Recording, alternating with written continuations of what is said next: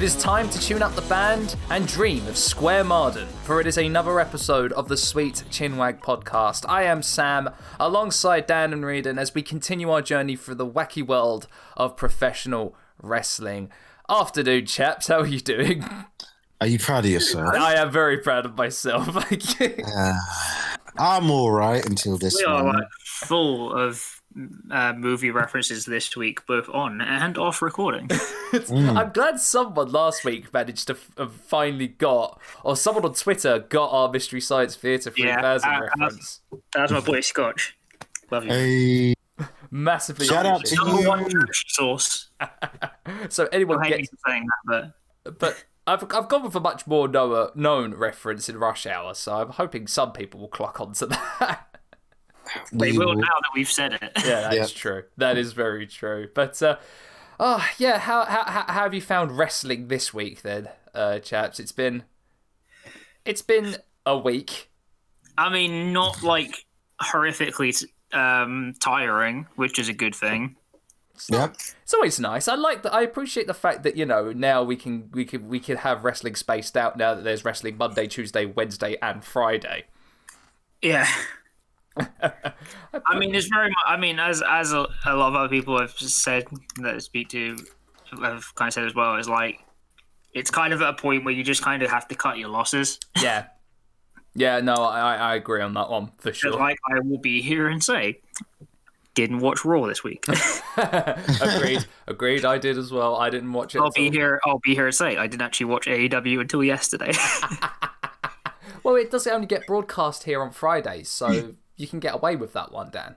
yeah, I know. There you go. No problem at all. Not a problem. Same, same, same, same with Impact as well. I, just, I was just like, yeah, I'll just leave it till later. I think the only thing I watched live this, I guess technically live because I watched, I started watching it halfway through was NXT UK. same, same. Uh, yeah. So we give you this podcast thanks to those lovely people over at SoundCloud, Spotify, Google Podcasts, Apple Podcasts, and wherever you get your podcast fix forever pending on that one uh, also as well we are on project it every wednesday as well uh, so yeah as before we get on i should say uh, with this week's episode all about the world's most famous arena and the mecca of all professional wrestling. Well, that's at least what WWE would like to tell you anyway. It is time to visit Dan to talk about more of the, what we just talked about in this week's wrestling news. Dun dun dun dun dun dun down. Wrestling news. All right, what do you got? for that, I'm going for that BBC newsreader spot. Mhm. Uh, I mean, well, let's start off with Raw. I mean, obviously, I was there and had to catch up with it. I don't know if everyone else has seen it this week, but uh, running through those first two matches, starting off with Braun Strowman versus Mace and T-Bar, then following Drew McIntyre and Braun Strowman versus Mace and T-Bar. Um, very much again, kind of nothing matches, really. I guess for Braun Strowman, it's to make him look strong. You just gotta make Braun look straight. It's, it's a Roman Reigns all over again. Oh no. Now, though, right, we have to get on to the next bit, Oh, and arguably the mo- possibly unintentionally the greatest moment to come out of Raw this week. It's John Morrison getting hit in the hit in the groin uh, with a tomato. Oh Yes. yeah. A fantastic shot there. Amazing throw by Damian Priest. there is a reason he is called the Archer. He, he, he got some talk on that thing and blam right in the Morrisons. like it was incredibly stupid. It was an awful segment, but we did get to see Johnny what Johnny fill in last name here get hit I guess you could. in the balls by a tomato. Now the question is, does he call his balls the Nitros, the Morrisons, the Mundos, the Impacts, or the Retros? I'm gonna choose to believe it's the Mundos. I'm, go- I'm gonna say Nitros just for the just for the just for the nostalgia pop. But um, I mean, basically the the the essential point out of this, uh, as other people have said, is Okay, so now how many times will this be referenced in the coming weeks? Uh, probably about several, because you know what they like. I mean, you know, just with an un- talk about another unintentionally funny moment was my hole, and they milked that for well, they're still milking my hole from now when you think about it. Dude, but like it's funny though because Nia Jax falls over all the time though now. Yay! So how? Oh gosh, are you going to tell me that John Morrison's new gimmick in WWE is just going to be him wearing a cup from now on? Long term booking. Mm, God. Uh, moving on to the next segment as we see, like again, I know I'm here, and it's horrible to kind of continually rag on things. And I guess, I guess in this case, I want to more make light of something, Yes. which is that, as we understand, last week Charlotte uh, was given a suspension and a fine for hitting an official. Hmm. This week, Sonya Deville, who is the assistant GM for SmackDown, said that her suspension has now been voided. Now, it's, the silence is deafening. do we have an authority figure or do we not? It's the one who looks better in a suit, which may I say, Sonya Deville looks really, really good in a suit. She makes that. As I was, as I was saying to people on Twitter, Sonya Deville only serves. There's no middle ground. There's nothing else. She just serves. Yeah, It's amazing. absolutely. I, but, uh, Do we have authority figures or not? I no, I Answers on the postcard. I mean, I know because am I right in saying that Adam Pearce's official role outside of the the the, the storylines has been changed now? I heard something about Adam Pearce's role in the company now has changed. Well, as far as I know, outside of like on stage, his role is that he's just the, one of the head trainers. Hmm. I don't know if he's like has if anything else has specifically been changed. We should say the new head of talent relations on Raw is now Jason Jordan. Hey. Laurinaitis has now been uh, recused. Now here's the here's the question: Will Jason Jordan adopt the croaky voice of modern John Laurinaitis? I hope not, People because the more I have to hear John Laurinaitis' voice, the more annoyed I get. Imagine if you had a shouting contest between John Laurinaitis and Steven Richards. I'd much rather hear Steven Richards. You gotta John do the Laurinaitis- tutorial. John, John Laurinaitis' voice genuinely, for no discernible reason, just annoys me. Oh, well, if you don't get it, if you don't got it, get it, and if you don't get it, figure it out, as he says. Be quiet, Johnny Funk man. but yeah, so we should we should say that, and that's honestly pretty. I want to say pretty promising, especially for them to have the confidence in Jason Jordan to take that position. Yeah, it's good. but also just kind of what it means because I mean, it was kind of the thing that everyone had been saying when we saw that John Laurinaitis was back as head of talent relations, which was this probably ain't going to be great for the women's talent on Raw, yeah, and uh, I, I feel like in practice that kind of showed, but like. I'm I'm hopeful for what Jason Jordan. And I mean, hopefully, you know, Jason Jordan spent his time in in it maybe put some attention towards the tag team division. Maybe that can be Raw's thing. uh, uh, you're a funny one, Dad. You really are. hey, I am here all week. I'm a barrel of laughs. Are you though? Uh, depends what your sense of humor is. Fair. Vince McMahon's Uh, sense of humor. No, much more absurd than that. Oh Jesus! Um, moving on next, though, uh, Sheamus's open challenge for the United States title was answered by Humberto Carrillo, who is completely jacked to hell, He's built like a unit. Uh, to quote one Adam Blampied in his video of body transformations, Humberto Carrillo looks like he ate Jinder Mahal. Yeah, Yep. Like he's he is ginormous. Like it's honestly kind of weird because I remember seeing him back in like July 2020. Who are you? And and what have you done with Umberto? yeah, it, it's really, it's really, really weird. Uh, anyway, though, we then have the next segment of uh, Bobby Lashley and MVP being interviewed about the possibility of Braun Strowman being added in a triple threat match at Backlash. Uh, I think I speak for other people when I say this, but honestly, I think the wrong option is just Lashley losing. Yeah. Mm. Mm. Yeah. like, frankly, Lashley dropping the title at Backlash just isn't it. Oh wait, wait, wait, wait, wait, wait, wait. You're not saying it right. WrestleMania Backlash. Sorry, it's WrestleMania Backlash. Dear God in heaven. Shortly following WrestleMania SummerSlam and then WrestleMania Survivor Series. WrestleMania Clash of Champions. They gotta pay off that pirate ship somehow, Riordan. Oh my God. There's just that pirate shit, just just the ghost ship just going through the entire year. Genuinely, WrestleMania Backlash just annoys me to no end. No, agreed. really Agreed. does. Uh, we then had. Uh,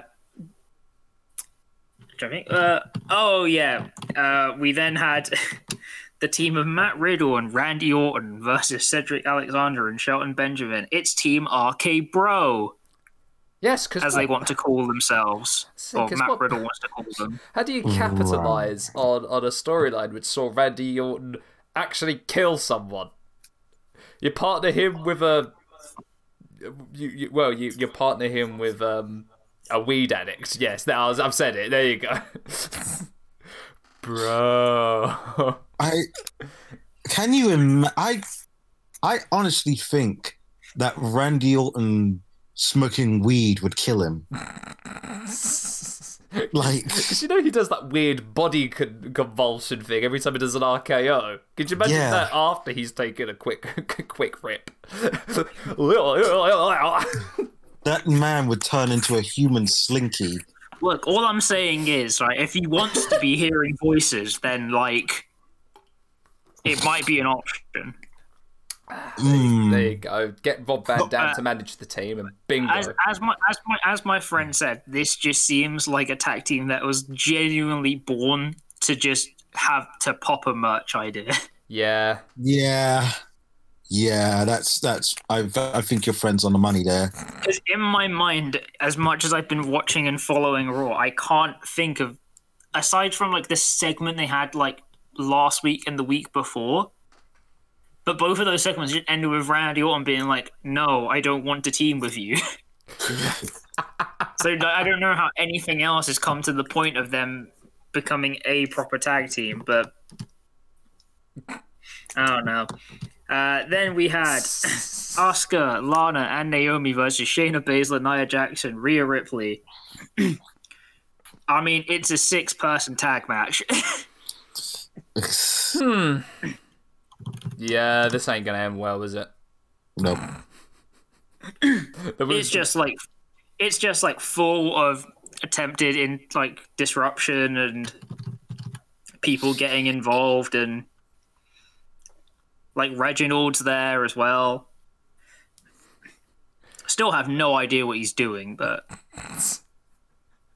but yeah, it, it was it was just kind of like a a, a chaotic six person match. It wasn't like there was anything amazing in it. There were some good moments. I mean, you have you have Asuka, Naomi, Rhea, and Rhea Ripley and Shayna Baszler in the match. Like, yes. it's not like they're incompetent people or anything.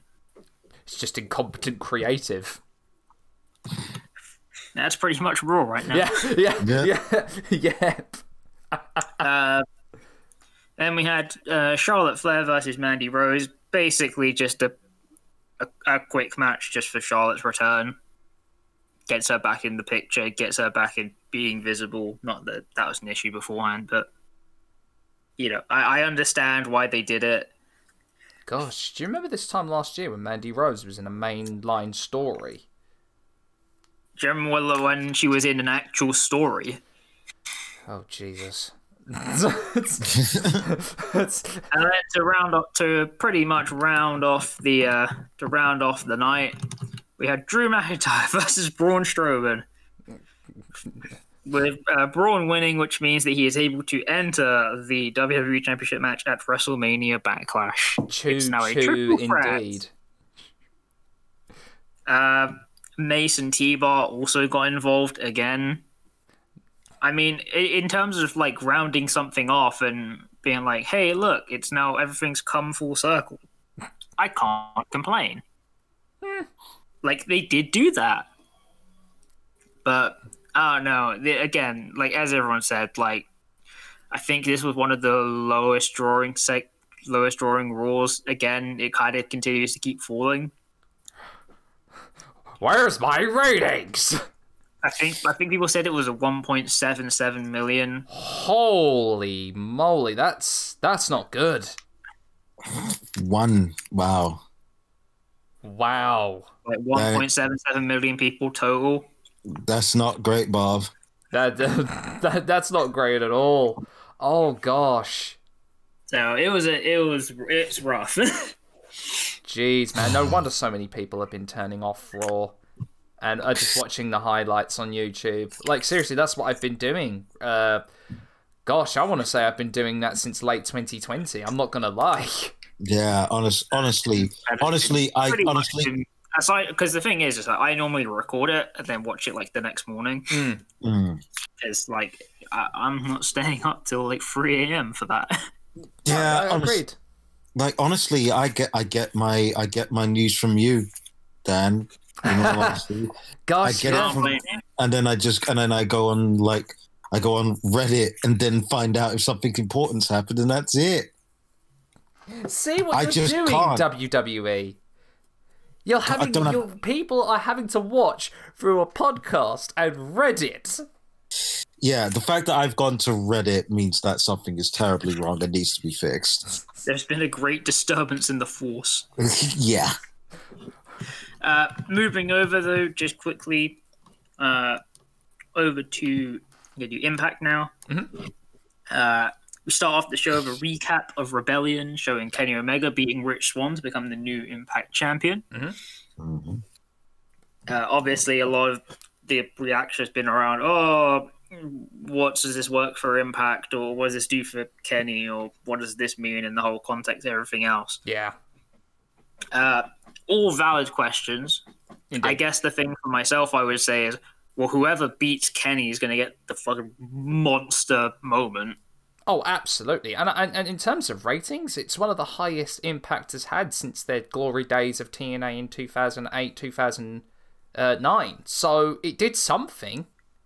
Yeah, and I mean, I think the another kind of pressing thing about it is like again, it's that thing of as much as it does reflect badly on Impact. Hmm. It is kind of one of those things that it's like you've got to invest and commit to it. Yeah, exactly. even though, like I said, I think in a lot of other ways this has actually kind of negatively affected Impact. Mm. Uh, that that's across a couple. That's across a couple of levels, not related to the booking of this storyline. Oh yeah. No, no, no. Agreed on that one. No, for sure.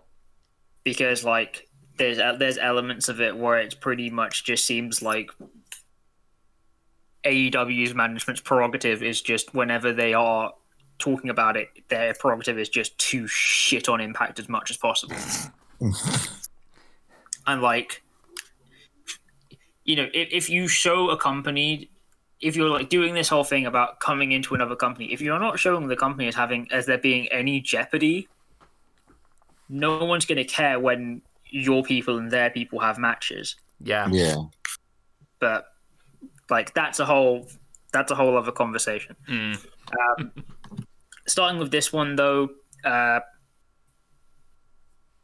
we have Scott D'Amore basically addressing the roster saying that there's going to be uh, a number one contenders match for the impact title and that there's going to be qualifying matches to determine who gets into that number one contenders match um, so then coming coming out of this, we had then Chris Bey uh, versus Jake something. Chris Bey picking up the win. Yeah. Uh, and personally, for me, Chris Bey is the person that I have to win it. Yeah, I, I would really, really love to see Chris need Bey win it. capitalize on him. He's Yeah. money for them. Oh no, he is over as hell at the moment, Riordan, and you and like if you've not seen any of his matches, go out of your way to watch him. He's really good. Mm. Uh, then we had Sam Beale versus the new, newly pronounced uh, W Morrissey, formerly Big Cass, who's Who- now oh, made wow. his return to uh, to wrestling. Who Oh, everyone wow. says looks like a giant Edge, like a giant version of He Edge. looks like Edge, but like six foot five. It's ridiculous. Now I'm Someone- happy. I am happy for Cass because it looked Oh, like I'm he was. Uh, so happy Yeah. for it. 'cause Yeah, it looked like he I'm was in the right happy for it. doldrums a couple of years ago, but he looks like he's properly turned his life around. Yeah. Genuinely so happy for him. Uh, we had Kimber Lee with Susan versus Taylor Wilde, um, Oh, which was a, ni- a nice a, ni- a nice little match. great to see Taylor Wilde back as well. Yeah, Uh, one Really of the cool absolute see. standouts of the TNA Knockouts division, if you ask me. no, Um, absolutely. Up there with Gail Kim and Awesome Kong for sure. No, it's it's nice to see Taylor It's kind of crazy to think that she was only there for like a couple of years. Yeah, it's, it's insane and how like the Oh, yeah? love- Wait, wait, hang on, back up, Taylor really? Wilde was, Taylor Wilde was only with TNA for what four years? Yep, four so, yeah, four so years. Wow, I didn't, I didn't know that. I thought that she was there for longer. Yeah, Um, we had the X Division title match. Josh Alexander uh, defending against Ace Austin and, and retaining the title. that was a good match. Uh, I mean, it's Josh Alexander and Ace Austin. As much as like, as much as I do clown on Ace Austin, Don't we all? I know I shouldn't because he is really good. It's just one of the, he's just one of those people that for some reason I don't know what it is. Like I see him and I'm like, I don't know why I have second thoughts about you, but I do. But I'm trying to stop that. He's genuinely really good. yeah. Uh, we then had Myers versus Cardona, um, which was basically like a rerun of the uh, match of Rebellion. Mhm. And then Sami Callihan versus Eddie Edwards, which I am excited to see develop into a pay per view match. Yeah. Uh, but Kenny and the Good Brothers appear. No contest is given. And then afterwards, Finjuice come out and start brawling as it then ends. Impact, everybody. But Did like, you know we've opened the forbidden door? Again, there is a lot of promise here. No, agreed, agreed. Uh, Um, go on. no, no, no. I was gonna say, yeah. I- It, it, I, there is a there is a lot of promise there, uh, and I'm looking forward to seeing what uh, what is what is going to be uh, coming to fruition. Not only in here in Impact with uh, with the conclusion of that, but uh, what also was announced at AEW, which is a perfect segue. It is a perfect segue. uh, but just quickly going through again, uh, we had Page versus Cage. Page versus Cage. In the battle for the age, yep. Uh, again, great show from uh, Brian Cage. And again, this this is like a future title match for oh them. gosh, yeah. It's just, It's just literally just a it's just a stepping point. I'm just I'm just upset that there wasn't a spot on the stage because you know there would have been Yeah. Page and Cage on the stage. Reader's getting into a rage. I'm, I'm gonna say, I'm, I'm, I'm getting say I'm tired. in a rage Getting right tired of now. your shit. Getting tired of your shit, Sam. I'm sorry, I'm in a Um, bit of a mood. oh god. Uh, we then had uh, the Young Bucks versus the Sydal brothers, uh, which That- again was a nice little match. that was a great Um, match, especially for the Johnny Cage crotch uh, punch. Yeah, that was a nice spot. Uh, we then had Orange Cassidy with Trent versus uh, Penta. oh, that was Uh, a which great match. again, and again, a great little match and a nice little use of um, a distraction finish. Yeah, Um, we then had the uh, promo between um, Pinnacle and Inner Circle about the Blood and Guts match. which was really good from everyone actually, from both sides. Uh, all the promos were really freaking good. I mean, my personal favorite was Sammy Guevara just telling Shawn Spears he is, he is a failure. yeah, yeah. it's so stupid. Oh, love kayfabe! Um, but yeah, it's just kind of a it's a big verbal back and forth between the two, and it's like, oh, we'll do whatever it takes to win, and you know this, this, and that. uh, sentence I never thought I'd hear myself say. There, there was a promo segment between Eddie Kingston and Michael Nakazawa. and it was the best thing ever. I'm not gonna lie. yeah, and it was really, really good. They're not too. I didn't expect to see them together in AEW at least. Anyway, I mean, obviously they are because uh, Nakazawa's with Omega, and they they use they're like selling him as like the admin guy between yeah, Kenny bringing people over from Japan and stuff. He's like an agent. it's amazing. I love it. I love it so much. Uh, Nakazawa hitting Kingston with a laptop. yeah. Uh, then Brandon Cutler comes out to try and take care of Eddie Kingston, but uh, then Moxley appears and beats them both up. Yep. Uh, Kingston then just saying he will break Kenny's leg if he doesn't get a match against him, which, hell yes. Look, we'll say it again. We've said it before. We'll say it again. He wants. He needs to be in the main event picture. Should be. Uh, we then had Penelope Ford versus Kris Statlander. Excited to see Kris Statlander back for uh, AEW's women's division. Yeah. She's kind of someone that we were like, yeah, she kind of, they kind of need her back. Oh, absolutely, absolutely. and it is showing. Uh, we then had the Nightmare Family, which was Dustin Rhodes, Billy Gunn, and Lee Johnson versus the Factory. So it's QT Marshall, Nick Comoroto, and Aaron Solo, uh, with Anthony Ogogo at ringside. Uh, and again, nice little multi-man tag match. And it kind of does the important thing that it needs to, which is just to say, like, hey, don't look at the older guys, look at the younger guys. Yes. No, Yeah, I was the- going to say that. Great little, uh, great little match, and it did really showcase the younger guys like in spades. Mm. Um, we then had 10 from the Dark Order versus Darby Allin, which is again nice little uh, nice little match. Ethan Page attacking Darby Allin in the middle of it. Yeah, Uh, Darby Allin picking up the win. again, points to be said about his title reign and where it really stands in amongst everything and all of that. But let's get to the important bit for AEW, right? Jon Moxley versus Yuji Nagata. For the for the IWGP US title on Dynamite. Sign me, up. sign me the hell up. You know what's great and what's really telling, I want to say this, is how the only bit of exciting news coming from New Japan isn't to do with the world champion, isn't to do with any of the shows they've got going on at the moment.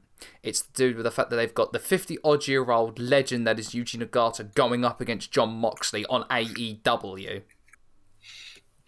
If that I doesn't mean, like it's, it's it's the thing. Like it's the thing I can say about where at least where New Japan is. At least for someone like me who's a maybe not so much a, a super fan that wants to watch every show. yeah, Like I'll admit, I'm at the point where with like the Road Two shows, I'm just like, yeah, okay, mm, cool, I guess. yeah, And I think a lot of people are feeling like that now. I mean, there's also a myriad other reasons why I don't want to watch New Japan right now.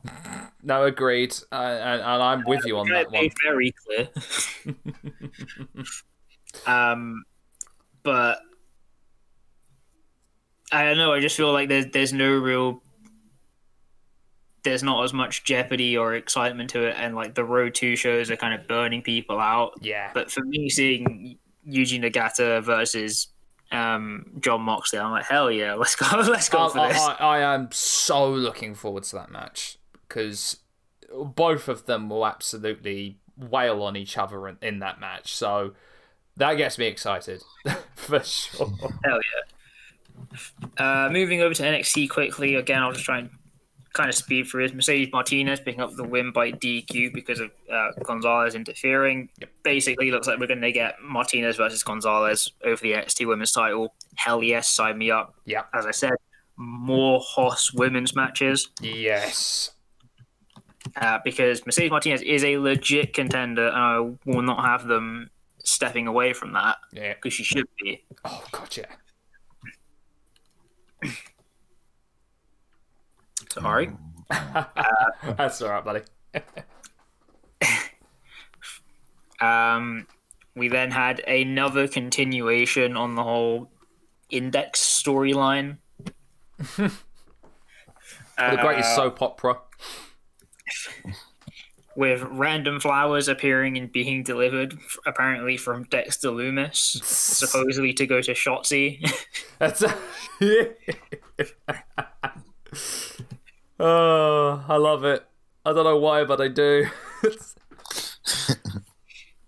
um, we then have grizzled young veterans cutting a cutting a promo uh, in ring, talking about how they're the best in the tag team division and that they're going after MSK. They get interrupted by Ciampa and Thatcher.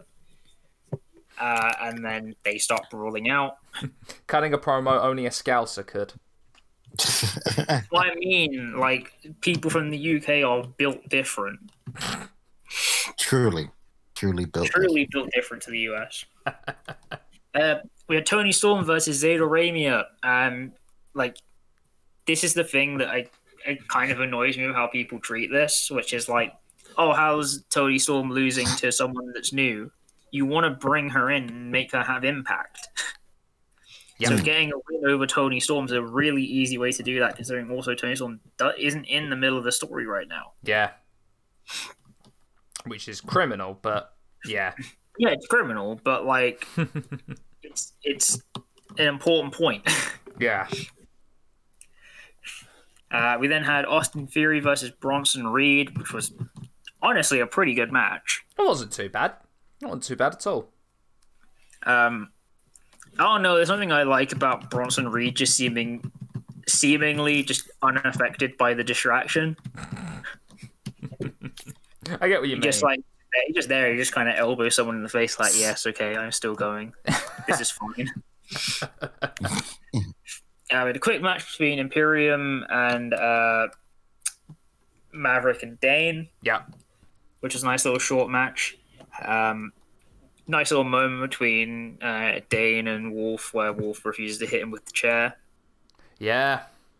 Oh my god, they're actually doing callbacks, which is which surprised the hell out I of me. know. I'm They- surprised they're giving callbacks to Sanity because I figured they probably wanted to forget that happened. Yeah.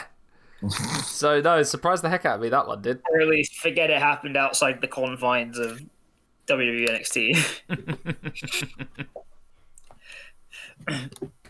um, Pete Dunne cuts a promo saying about how no one takes him seriously um, and how he could go one for one with Kushida like he has, or go to NXT UK and take back the WALTER. Mm. Uh, looks like it's going to be setting up for him versus Gargano, but remains to be seen from here. I guess I enjoy the part of a British person having the North American title. Yeah.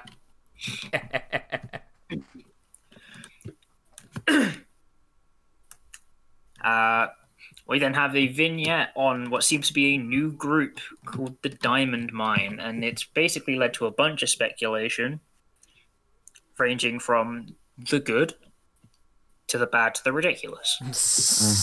Of course. Uh, if you want my guess on it, my guess on it is that there was a number of talents that WWE brought in a couple months back, kind of on, under the radar, Hmm. who were all kind of fairly green. Hmm. So uh, I imagine it'll probably be them, Yeah. or at least from the way they the way they phrased it, made it seem like it was multiple people. Hmm. I wish I could remember any of their names, but I can't. But like, I think I think it was I think it was Christian Casanova they brought in, Hmm. and a couple other people of that kind of, you know, that kind of level and group. Yeah. Yeah. Yeah. Yeah. Uh, so I can imagine it's probably gonna be them. Um, if it is the worst case scenario, then like it basically just goes to show WWE genuinely do not care. Yeah. But- Hey, that's that. If it happens, it happens, and I'll just have to scream. like we always do. Yeah. Uh, then just ending off with a really good tag match. Uh, Legado Fantasma versus Kushida and MSK. Legado Oh. Fantasma picking up the win. Great Um, match. It's basically just a really good lucha style um, multi person tag match or Mm. trios match, but just again, just lots lots of good work between them. Uh, Wes Lee just basically spending a whole chunk of the match on his own, just kind of surviving. Uh, that man's got star written all over him. Him, him and uh, Carter have got stars written all over Oh, them. absolutely. Uh, just quickly going over to NXT UK, the only thing I really want to give a uh, a real shout out for is it looks like again we're getting slowly further and closer towards uh, the rematch between Ilya Dragunov and WALTER. Yeah. I'm very. I mean, another shout out I want to give to is the production team in the NXT UK because they do it so much better than the production team in in, in the US. Uh, Yeah. I speak of the course the subculture promo that they uh, that they uh, Yes, oh, uh, yes, and again the, the subculture promo, which I'm super here for. Gosh yeah Uh, like Mark Andrews, Flash Morgan Webster, and Dani Luna, like three people that I've absolutely loved in the uh, in the British scene coming together to form a group. I am all here for that. Yeah, it, it- it's just really cool for me, just because of like the way that they're set, they're setting out the group Yeah, and like what they what they mean. no, same. But um, no, absolutely made flat. And then uh, uh, for Meiko Satomura versus Aoife Valkyrie, lots of people really impressed by Aoife Valkyrie after this match. uh, Oh. as it Yeah, she did tremendously well. but um, no, it was uh, absolutely amazing. And I, I think I think if you're doing a point where you're like, oh, she's undefeated, and it's like you come up against the best, and then Yeah. you lose, like okay, yeah. Yeah. Uh, I'm not going to talk about the main event because of people. yeah, no, agreed. Uh, SmackDown? SmackDown was. All I'm going to say, all I'm going to say is one of the teams that was in it shouldn't be in there. Uh, no, agreed. Agreed. you know who one. you are. uh, so actually, I'm just going to quickly go over to Noah first. Oh, gosh, yeah, Noah. Um, just to give a quick shout out, just because I know a lot of people probably aren't watching it, especially people who listen to this. If you are a listener to this and you watch hey, good on you. yes, exactly. Uh, I, I, I only watched it because I actually had time for it and made time for it. Um, but no, just to give, really, just to give shout outs to uh, the, obviously the three main matches from it. So uh, the GHC Junior Heavyweight Tag Team Championship match, which was great. Uh, just saw again solid work between them. Yeah. Uh, my personal favorite match um, of this edition of the Glory was the GHC National Championship match. Takashi Sugiura defeating Kazuki Fujita, now winning the GHC National title. that was a great match. Uh, we had Kazushi Sakuraba coming out to challenge Takashi Sugiura for the GHC National. So freaking excited for that. Keiji Muto defending against Masa Kitamiya for the GHC heavyweight title. Uh, and it's very much the case that people are like, I mean, I know for myself, obviously, I know I'm the person that has said, you know, we've all said about like, you know, older wrestlers in like WWE and AEW and stuff. Hmm. But I don't know. Something about Muto's reign, I'm like, I kind of like it for him. Yeah, I wasn't hundred percent on it because I was very much. I really liked Shiozaki's work last year. Oh no, Shiozaki's work was like a star. So having given it to Muto, I feel- wasn't. feel like it's. I feel like it. I'm getting the. It's like the Legends' last roll of the dice, Exactly. and then obviously they'll have someone take it off him. Uh, but then again, uh, side one to give a lot of attention to another great match from this event was um, uh, M's Alliance Masaki Mo- Mochizuki, Mhm. Masato Tanaka and Naomichi Marufuji defeating Kaito Kiyomiya, uh, Okada, not the Okada, Kinya Okada, Mm. and Yoshiki Inamura, uh, which was a great, again, great multi-person tag match, and also it has Naomichi Marufuji in it, Yes. which just means you should basically just watch out of principle, really. Speaking of Marufuji, though, Dude, you can you can go. You take the floor. Speaking of Marufuji, yeah, uh, it looks like he's going up against uh, Keiji Muto for the title, for the GHC Yeah. heavyweight title, which I'm very excited for. I know a lot of people rag on him, especially during the glory days of Noah and its early days, but I've always been a fan of Marufuji, so I'm looking forward to this. Uh, just quickly now, just to run through, burn through SmackDown. Uh, something which I love seeing, which is intergender tag matches. Hell yeah. Yeah, Uh, Bayley, Dolph Ziggler, and Robert Roode versus the Street Profits and Bianca Belair. Great little match. This great Montez opener. as well. that's all I have to say about this match. Montez Ford. Yeah, as I said on Twitter, Montez Ford. That is all. That is all. That is all that is necessary. Let's just say, because I don't know if I've shown you the clip, but he's now just taken to just doing the frog splash from a springboard and just not climbing the top rope. But the fact he still gets the same exact amount of hang time from a I mean, he springboard gets position. even higher. Yeah, it's crazy, Riordan. What? He does the Rob Van Dam Nonsense. sell better than Rob Van Dam did it as well. Okay, now I you must have taken leave of your senses. No, Come now. seriously, he does the Rob Van Dam sell Is it- better is than it- Rob Van Dam. Is it, though. is it is it as good as the Rob Van Dam sell? I don't know personally, I but what I will say is he certainly gets up higher. Yeah, yeah. it's donkey dick, is what they say. Wow. Um, we then had uh, Natalya and Tamina versus Shayna Baszler and Nia, ja- Nia Jax, and this was basically like a five minute match. With Reginald once more. Um, kind of just lots of. It's basically just a spot to spot match. Kind of people just trying to get their way through to the end. Uh, get interview with the Mysterios about uh, trying to get to make history at WrestleMania Backlash. Kind of happened at Mania. Yeah. But uh, you know, it is what it is. We we move. Yeah. Uh, we get uh, another promo from Aleister Black ahead of his return, Definitely talking taking. about how he can see the reality of the world. I, I, I get the. I'm not gonna lie. I get the feeling that Aleister Black is going to announce himself as the DLC for Resident Evil Village with these promos. Aren't- I mean, wait, if wait, wait, and he now is the reality of the world. It has, has is Aleister Black telling people to sign on to QAnon? Is that what's going on here? No, he's just a massive edge lord. Ah, okay. So the usual. Yeah, no, it's no, it's no QAnon. That's that's NXT, okay? oh, yeah, yeah, yeah. Oh god. Yeah, that, that, that's that's NXT. Uh, we'll leave that. We'll leave that to them. No, Aleister Black's just being like an edge lord, kind of. At least that's the way it seems to me. Where he's just like, you know, I can see the reality of the world, and you know, people are people are tainted and haven't haven't learned to see things for themselves. They Like- they consume what is around them. I can see clearly now the rain has gone. He says in a menacing Yeah, pretty voice. much. Um, we then had uh, Apollo Crews versus Big E, and uh, Big E wins via disqualification because of Commander Azeez's getting involved. Uh, Apollo Crews retains. Uh, Sami Zayn then comes out and like helps them, but then they just beat him up. So I have no idea what that was for, but.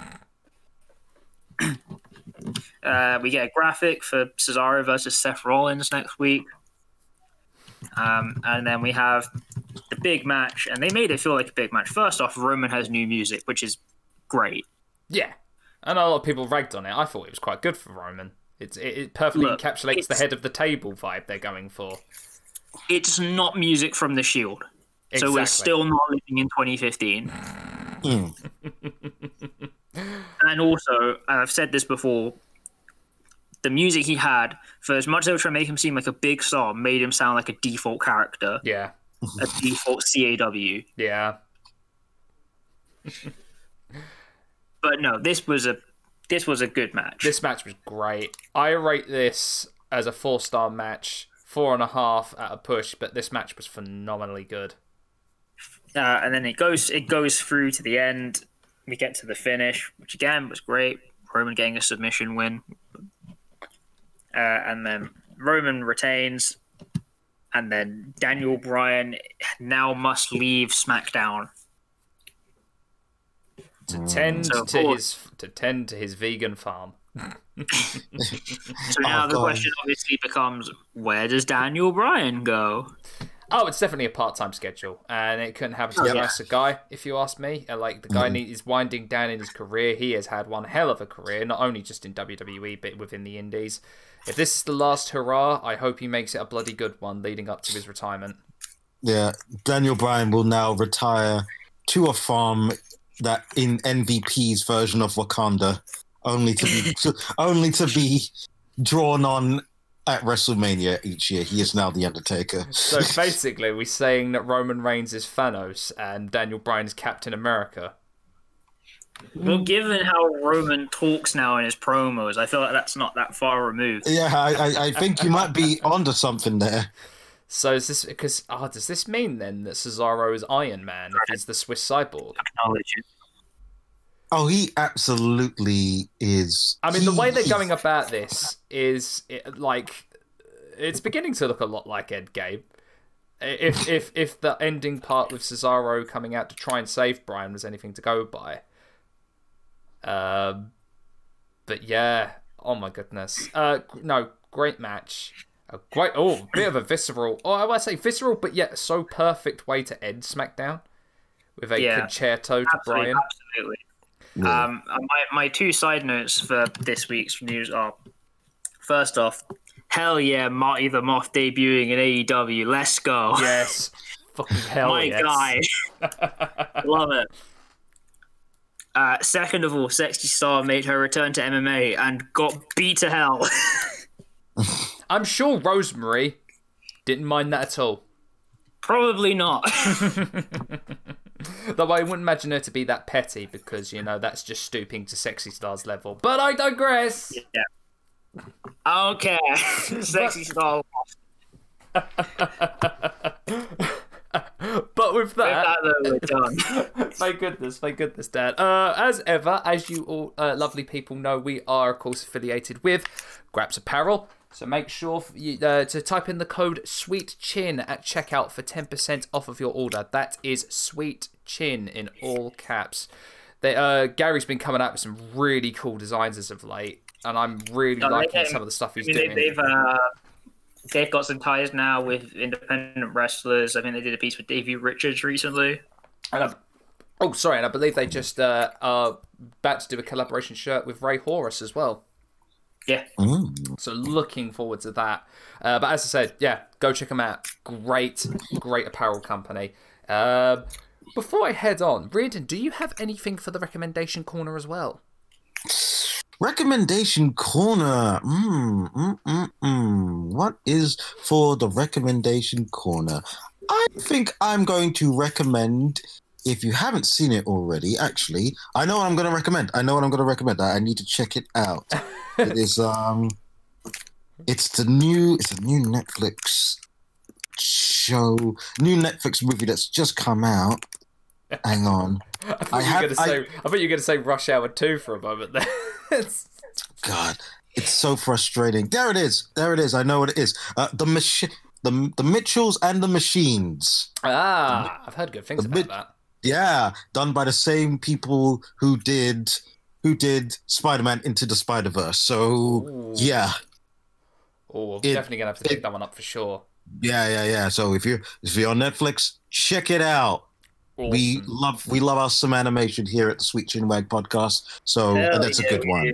Oh, yeah, That's a good we're one. Doing then some. Mm-hmm. Alrighty then. With all of that, it is time to head on to the main portion of this episode: Madison Square Garden. Now, first question I'd like to ask you, chaps, is this: What picture conjures up in your brain when you hear then when you hear that name, Madison Square Garden? Uh, do, do you want me to be honest? Be honest. The the Beastie Boys. Yeah. but no, no, no, no, no. But that's a va- that is a very valid answer.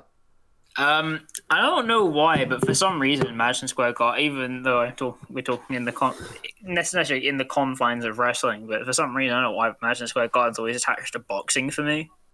For me, it's the New York Knicks and Patrick Ewing. Funnily enough, That's the first thing that conjures up in my brain when I think of Madison Square Garden. Well, um, mm, that's an interesting one. Uh, but I guess in a wrestling be fair, context, I know I say that. I know I say that for myself, but generally, I just try and avoid thinking about the Knicks. So that is true. but in, I guess in a wrestling context, if someone said, "What was the fir- what's the kind of like first wrestling image that comes into your head when in, in regards to the Madison Square Garden?" I guess for me, it would probably be uh, Roddy Piper and Mr. T squaring off against one another. It's fair. Um, if I had to say for myself, uh, it'd probably be either Rumble 2000 Hmm. or WrestleMania 20. Yeah. What about If you? I if I had to guess, Hmm. What do you think, Reed? What would, what would be the first wrestling image that conjures your brain when you hear Square Marden? No, sorry, Madison Square Garden. It's a WrestleMania. I just, for some reason, I just think Hulk Hogan, just in general. yeah. D- But, seems to- but- but seems to really- disappointingly, Hulk Hogan. Yeah, it just seems to be his his arena for better or worse. yeah, I mean, it was Sammartino's for a little while, then it was Backlund's, but I guess the one who made the biggest impact would have been Hogan. hmm Okie doke. So, with all of that, I'm going to give you guys a little brief history of Madison Square Garden. And then we're going to talk about uh, WWWF's very first appearance in what we now know as the modern incarnation of Madison Square Garden, before going on about WrestleMania 1 and then some of our favourite moments and events from Madison Square Garden. Sound good? Sound good to me? Yeah. Awesome. So, we'll take the way back machine to the 19th century. Its history, the garden's histories can be traced back all the way to the 19th century with a little patch of land on Fifth Avenue and Broadway at 23rd Street in Manhattan, named Madison Square. Uh, named after, of course, James Madison, who was the fourth president of the United States. Please correct me if I'm wrong, American listeners. I'm going to get absolutely crucified if I got that wrong. Probably. I'm going to say that you're potentially correct. I, I, I only know that I only know their names because of quiz shows. I don't know the time periods. The Same, same. so, a facility was built there in 1879. Funnily enough, it was leased to one P.T. Barnum, of course, very, who was most famous for Barnum and Bailey Circus. So, this version of the garden, it didn't last very long, only uh, due to it being an open air arena, and of course, due to inclement weather conditions, it always ruined events. so, any event that was put on there, and it was absolutely chucking it down with rain, they would have to cancel. Uh, so uh, this version, the very first incarnation of the garden, was demolished in 1890. The second Madison Square Garden was built the same year with funding from a conglomerate of the I tell you the, the richest people in the 19th century, basically. So J.P. Morgan, Andrew Carnegie, P.T. Barnum, Darius Mills, James Stillman, uh, James Stillman, sorry, and W.W. Astor formed a syndicate to fund and, of course, build Madison Square Garden 2, the sequel, which was always better than the first one. Madison Sequel Gardens. Can I ask a question? Why is it called Madison Square? Was it literally a garden at some point? it pretty much that little patch of land would have been uh, a garden, and because, of course, uh, the very first incarnation was open air, it kind of made sense to call it the garden because it took place, you know, outside. Most of the attractions, like it was mostly because it was P.T. Barnum. It mostly was carnival and circus stuff at that time. Occasionally with some boxing here and some uh, and some occasional kind of like carny things like wrestling, even with the carnival stuff around that. Um, it just became the garden. Uh, but yes, uh, where was I? Yes, the second MGS. Oh, sorry, that was Metal Gear Solid. No, the second MSG. sorry, Metal Gear Solid, okay. the second MSG was designed by Stanford White and dedicated solely to boxing events. This one would last until 1925, with the third Madison Square Garden starting work in a new location on 8th Avenue rather than on 5th Avenue. This building would last until 1968, where the uh, fourth incarnation and the garden we all know and love was com- built and completed in 1969. above Penn Station. If anyone's ever been there, Everyone- I've been to Penn Station. I have What I've heard, that's the worst station in New York. So it's- Yeah, I've had Yeah, that multiple Worst times. station in New York because it's the one where like every single train goes into. oh, Yeah. God. Yeah, it, it's kind of a, it's kind of crazy. I fun fact: when I was there, I actually saw troops coming back from Afghanistan. Actually, when I was around there, Jeez. yeah. All right, well, you're making me feel worse about my fact that I was going to be there and say, uh, for all my people that live in South London, uh, basically Penn Station is just like a slightly. It's a slightly more built-up version of Clapham Junction. Oh, you're no. right. Oh God, you're right, and I hate it. At least Penn Station has the fa- uh, has the like distinct honor of having Madison Square Garden on top of it. Has Madison Square Gardens and isn't the busiest uh, station via freight numbers or whatever. Damn you, Dad. It is though. That's what Penn Station is. It's That just a station where every single train just goes into, and there's like seventy platforms. That is very true. Very, very true. So now, of course, we get to the modern incarnation, the world's famous arena of Madison Square Garden. One of the very first events that happened in this new building was when WWF put on the very first show in February 19th of 1968. Now, just for context, the building was finished and opened on February the 12th. And so pretty much WWF and Vince Senior was putting on this show was the very was one of the very first uh, not only like wrestling shows but the, one of the very first shows to be put on uh, at the new MSG drew a gate of 12,989 people on this evening. Um, would you like me to go through the card just to give you kind First of like off, a little I just say that, that's kind of a mad flex, though. yeah I mean, like one of the first shows at the newly rebuilt place. Uh, but that's the thing like because it was like vince's like home turf and because he e- even in the previous gardens like vince vince senior always had like a little bit of like stroke when it came to the like the, the arena and being able to put on shows there it only made Yeah. sense in a way to put on a wrestling show as one of the very first things at the garden Mm. uh, so yeah would you guys like to know the card for this uh, for this uh, It, I assume it's basically what the main event's Bruno Sammartino. how did you know Look, man, I'm basically just an A-star wrestling historian at this point. So yeah, Sammartino going up against Bull Ramos. Uh, he of course he won via submission with the backbreaker. Funny enough, at t- in 12 minutes 43 seconds. Well, I'll be. Uh, but running down the card, we had the magnificent Maurice defeating Carl Steve, Virgil the Kentucky Butcher defeating Edouard Carpentier. I don't know why, but when you said that, I was like, wait, Virgil? Could you imagine if Virgil's new? I was like, that makes no sense. Why is this, why is my brain? I was like, I know this is a different person, but my brain just refused to go anywhere else. And now I'm just and now I'm just imagining Virgil with like a like a butcher's apron now. Victor Rivera defeating Hans Mortar, uh, Mortier or Mortar, Mortar. That's weird spelling. I'll leave it at that. Professor Toru Tanaka uh, defeating Dominic DeNucci. Yes, Mick Foley's coach to a draw. Actually, no, they both fought to a draw, I should say. Not uh, Tanaka defeating Dominic DeNucci. Miguel Perez defeating Gil Gordon. The Sheik defeating Luis Serdan. Yes, The Sheik. Sabu's Hell uncle. We had uh, Earl Maynard, Maynard defeating Luke Graham with a West Indian backbreaker. A lot of backbreakers today. yeah, that was that was the hot thing. Little Beaver and Little Jackie defeating Sky Low Low and Little Brutus. And judging by those names, I can only imagine. Yeah, it probably was a little person attraction, wasn't it? Probably.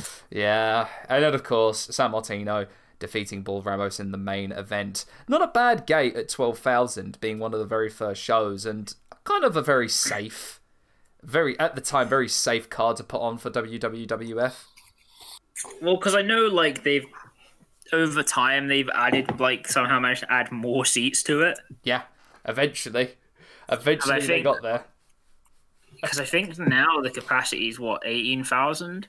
Around 18 to 20,000, depending on kind of like um, Yeah, depending design. on the event. uh, depending on the event. Which 'Cause I know- us. I know for like I think it's ice hockey Yeah.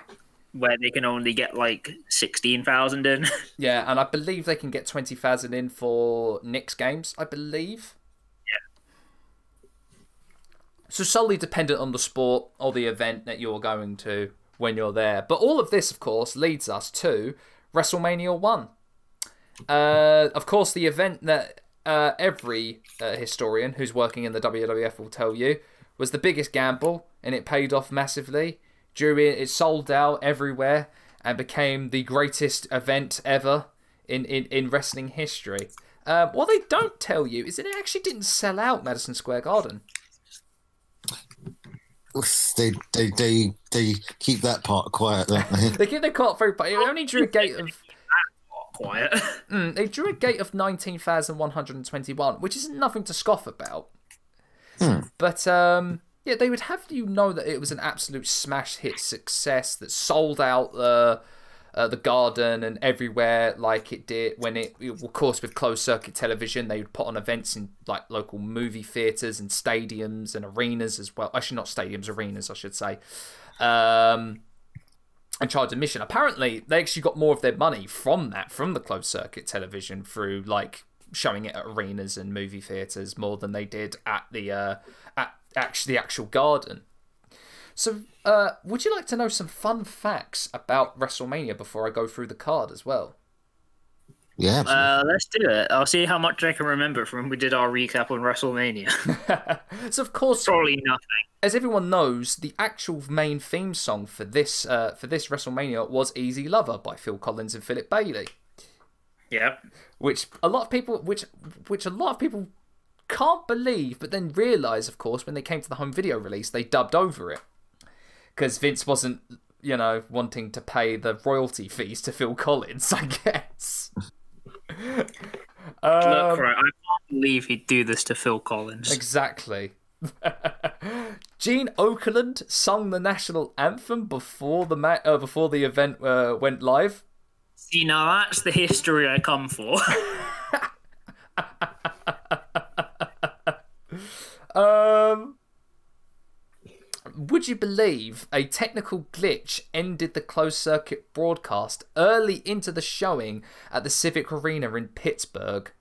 To appease the angry fans who pelted the screen with garbage and tomatoes, Mania was broadcasted in its entirety on local television two weeks later. Jesus. Wow. I don't even know how you managed to do that, though.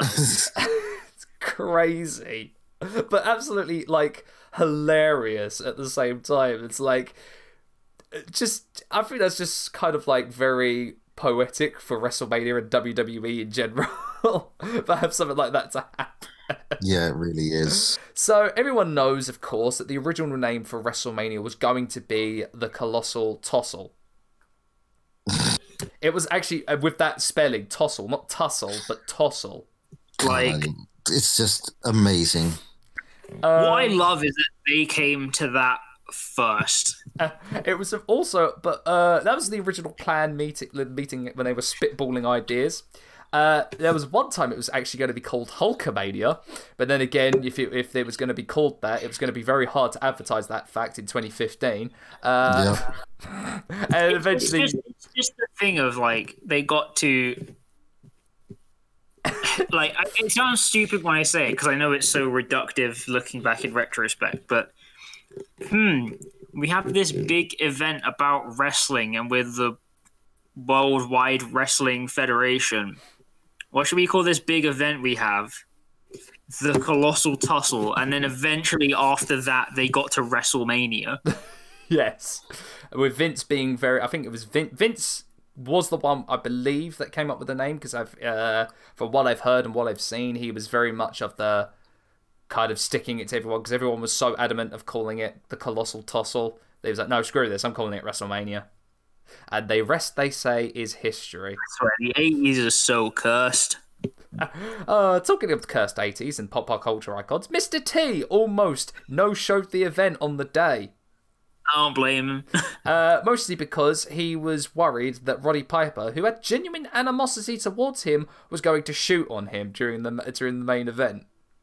Uh, basically, Hogan had to babysit him for the entire day and talk him out of not show, uh, of not showing up. Mi- uh, well, that's what pop, what legend and myth will tell you anyway.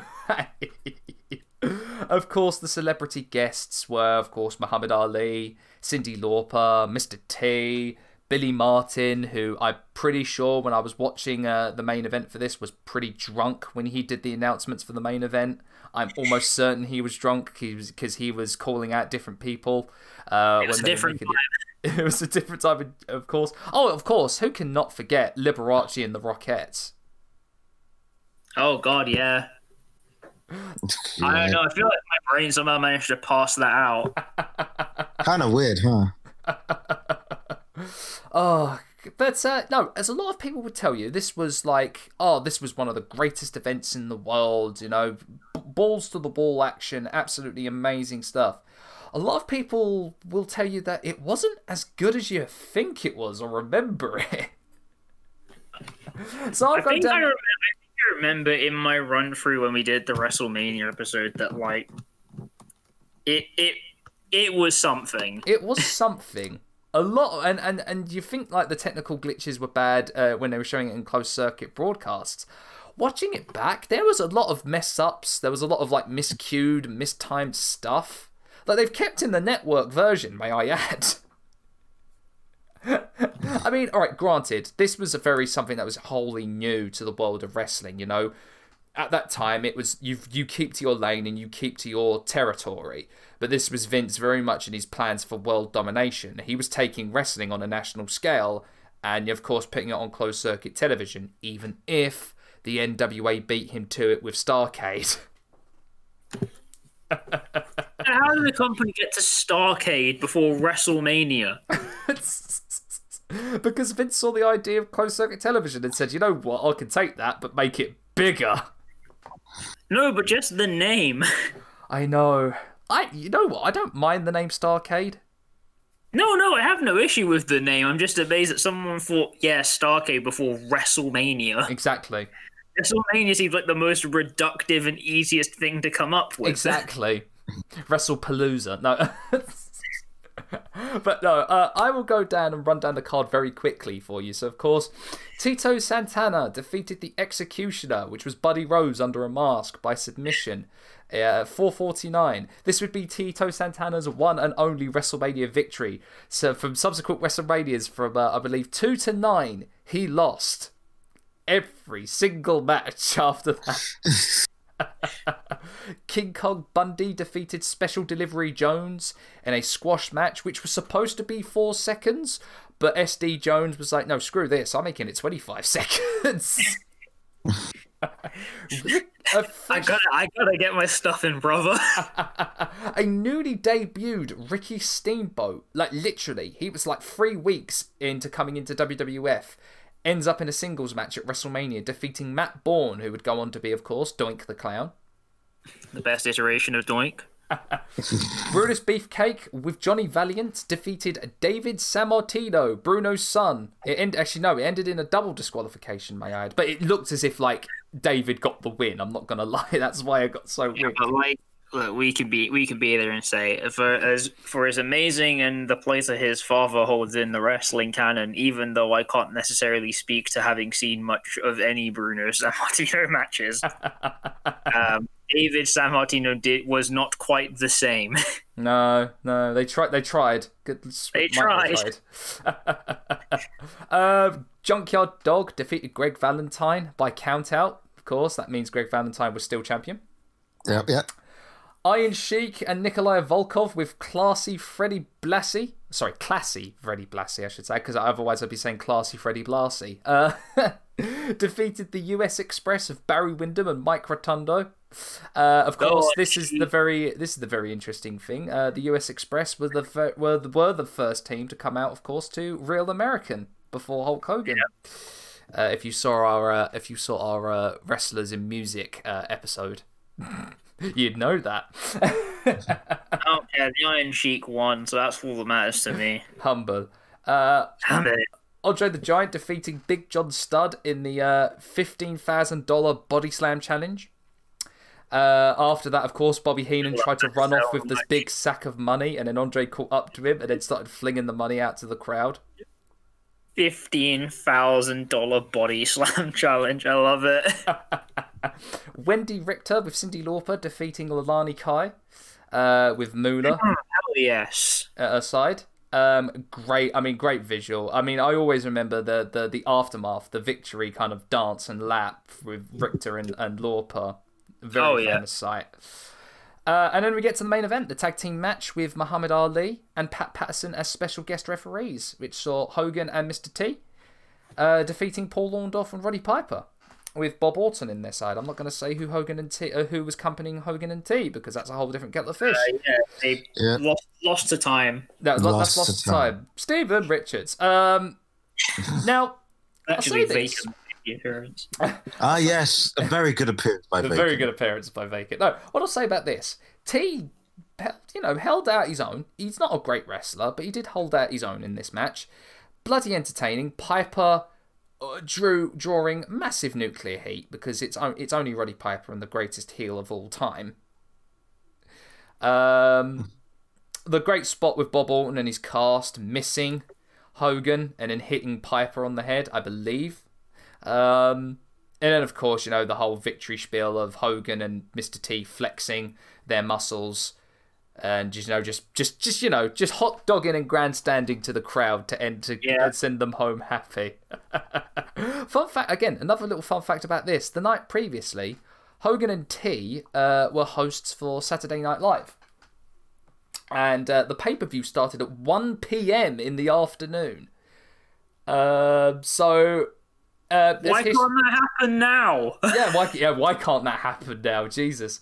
Um, so T and Hogan were out, supposedly out during their Saturday Night Live after parties that are very famous. So they probably would have gotten home at around three o'clock in the morning, and then you're getting a couple of hours sleep to then go to to the garden for a one p.m. start.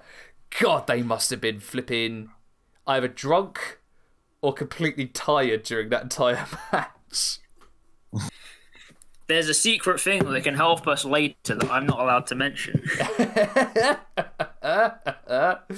Uh, so that's WrestleMania in a nutshell. It did really, as I said, it did incredibly well in terms of like the gates for arenas, um, for the closed circuit television, and it didn't do a bad gate as well uh, for the Garden.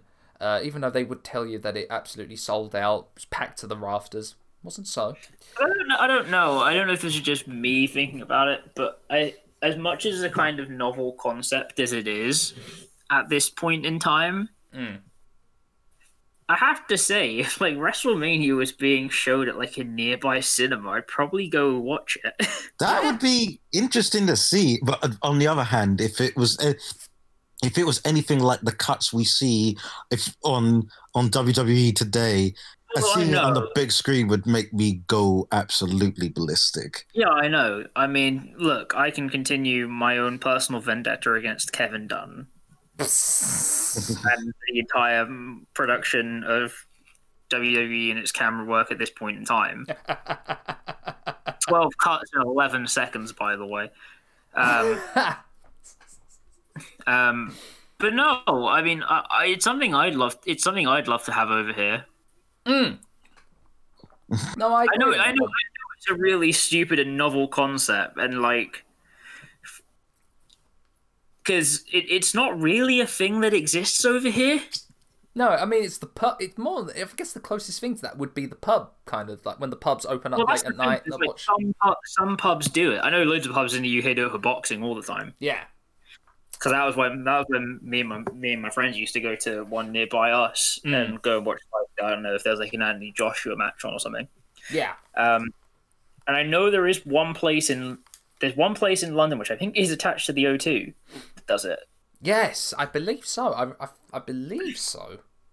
But um, no, I think I think like. I, I, you know, I, I would enjoy the kind of element of watching it in a community atmosphere, even though I'm not able to be at the venue for it. Mm. I think it's a good idea. No, it's a bloody fantastic idea. And really, I mean, it, it, again, it talks, it speaks of the time, I guess, of the era, because of course, you know, it wasn't like closed circuit television wasn't readily accessible. So, what better way to do it if you've got a couple of bucks in your pocket and you really, really want to go and see it, and they're showing it at the local, you know, cinema? It's a no-brainer. Yeah, like obviously, I know it's a really novel concept in the time we are now with like the network and everything like that. Yeah. See, look, you had to go out, you know, and socialize with other people to watch WrestleMania. Nowadays, you could just do it sitting Yeah, in your bed it's on a laptop. Yeah, I know. Maybe I maybe I want to go out and see people and do it. maybe that's a big maybe. that is a big, yeah, that's a big maybe. but like I don't know. Maybe that's something we try and bring to the UK. I'll think about it. But yeah, it ended up being, of course, as I said, ended up paying well for them, and it ended up being like I think Sammartino certainly laid the foundation, but I think it was this event in particular, and I guess the the legend around it that WWE have made that really set the the the, the you know the legend of Madison Square Garden being the mecca for professional wrestling. Um, Well, yeah, I, I think I think this is the point where like you know it's that transition point where it kind of, it's kind of the start of it going from the WWWF to the WWF yeah, from it going from we are now the top people in New York to the top people in the whole of the country. Yeah, it, it, it, it's a very overnight statement of going. I'm I'm taking your territory territories now. Yeah. So okay, uh, this leads us to uh, what are some of our favourite moments slash events that have uh, that have emanated from the Garden. Um, I'm just I'm gonna start out and just say WrestleMania 10 is probably my favourite WrestleMania from the Garden. Yeah, no, I think that's understandable. I mean, purely for the, I, I would say purely for the Bret Owen match and of course the ladder match. Um, I don't think you could have done that place, done that ladder match any place else. Um, in terms of just its the sheer iconography, I guess. I mean, some of the pictures and images. Are you sure you couldn't have done it at WrestleMania 9? What in the car park of Caesar's Palace? Nah, I think I'll be yeah, are you sure? no, no, I, I, I, I'm doubly sure. Dan. uh, could have been. It could have been. Oh God, could you imagine that? It could have been Shawn Michaels versus Marty Jannetty. Yeah. Good lord. Um, I'm gonna I'm gonna quickly give it to Riordan and say, what are some of your favourite moments and events from the Garden? I'm gonna say the classic Eddie Guerrero Kurt Angle match in WrestleMania 20. Oh yeah, Hell yeah. A match which I honestly think wouldn't be as good if it wasn't in Madison Square Garden. For some reason, there's something about that place that just made them pull out everything. mm-hmm. It's like just WrestleMania 20 in general. It was a great Oh, idea no, to bring it WrestleMania back. 20 is fully goated. Yeah. I mean, I'll even say it is goated, especially with the fact that that match or that event also has Brock Lesnar versus Goldberg. You know, is it Look, bad that I right. kind of is it bad that I'm kind of like I'm kind of it's in in hindsight it's kind of like a weirdly appropriate that that's how that WrestleMania ended. Yeah, I- I- I guess. I don't know why. It's a. I know it's a real extreme hot take. it's not a good match, but it feels appropriate for reasons that escape me. yeah, but at least sent, at least Austin sent them home happy, stunning everyone. So you know. Mm. But no, I like I, I agree with that one. Like Angle Guerrero at the Garden was so good, oh, absolutely. so good. Um, Dan, some of your I mean, obviously, obviously for me, uh, as I said earlier, Rumble 2000. Oh yeah, like oh, You know, there, there, there's a whole swathe of good matches, but I mean, also for me as well, The Rock winning the Rumble, yeah, uh, Triple H versus Cactus Jack. um, that's kind of the main one. I guess the one I really want to give a shout out to though was the uh, ROH New Japan Supercard. Yeah, I was going to come. As much as as much as there are as much as there are matches on here that I look back on and I'm like, I never want to see these again. um, Agreed. I, am gonna I'm gonna pick up heat here, but also it was the point where Matt Taven won the ROH World Championship. I no, I not- didn't mind. I oh, I didn't really like his reign. I didn't like But- it myself personally. But it felt like I wasn't a big fan of it. No attack on Matt Taven, lovely guy, good wrestler. oh yeah, Wrong time for this decision. yeah. No, I agreed with you on that one. Uh, yeah, and as much as this event is kind of just tainted with people that I just cannot, like, you know, I just can't. Yeah, kind of all over the card. I will say though, um, Okada versus Jay White was a great match. Oh, that was that was a great match. I was so happy for Okada to get a main event spot at Madison Square Garden, and he, he Um, looked like honestly he looked like he should have bel belonged there for a long ass time. Oh yeah, Jay Um, White as well. Jay White oh yeah, as well. Jay White's amazing. Jay White's bloody amazing. uh, but also um, uh, ZSJ versus Tanahashi, and then also uh, uh, is it Ryu Lee? Um, Lee? Someone Lee, Dragon Lee. Dragon Lee. There we go. Yeah.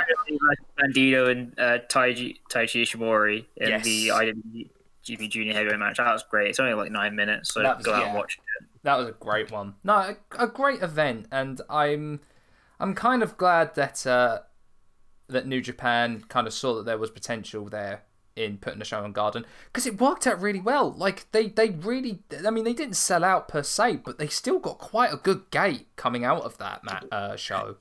Well, because they were meant to do another one. Mm. Um, But then the world happened. I can't remember what show it was meant to. What show it was meant to be.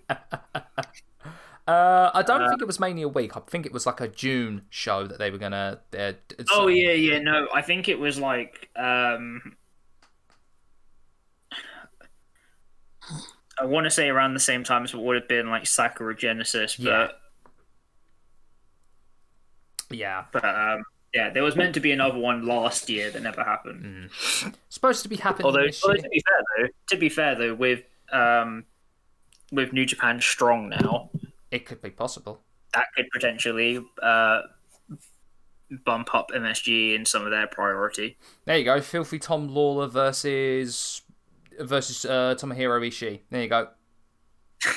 Yes, I want that. Yep, make that main event.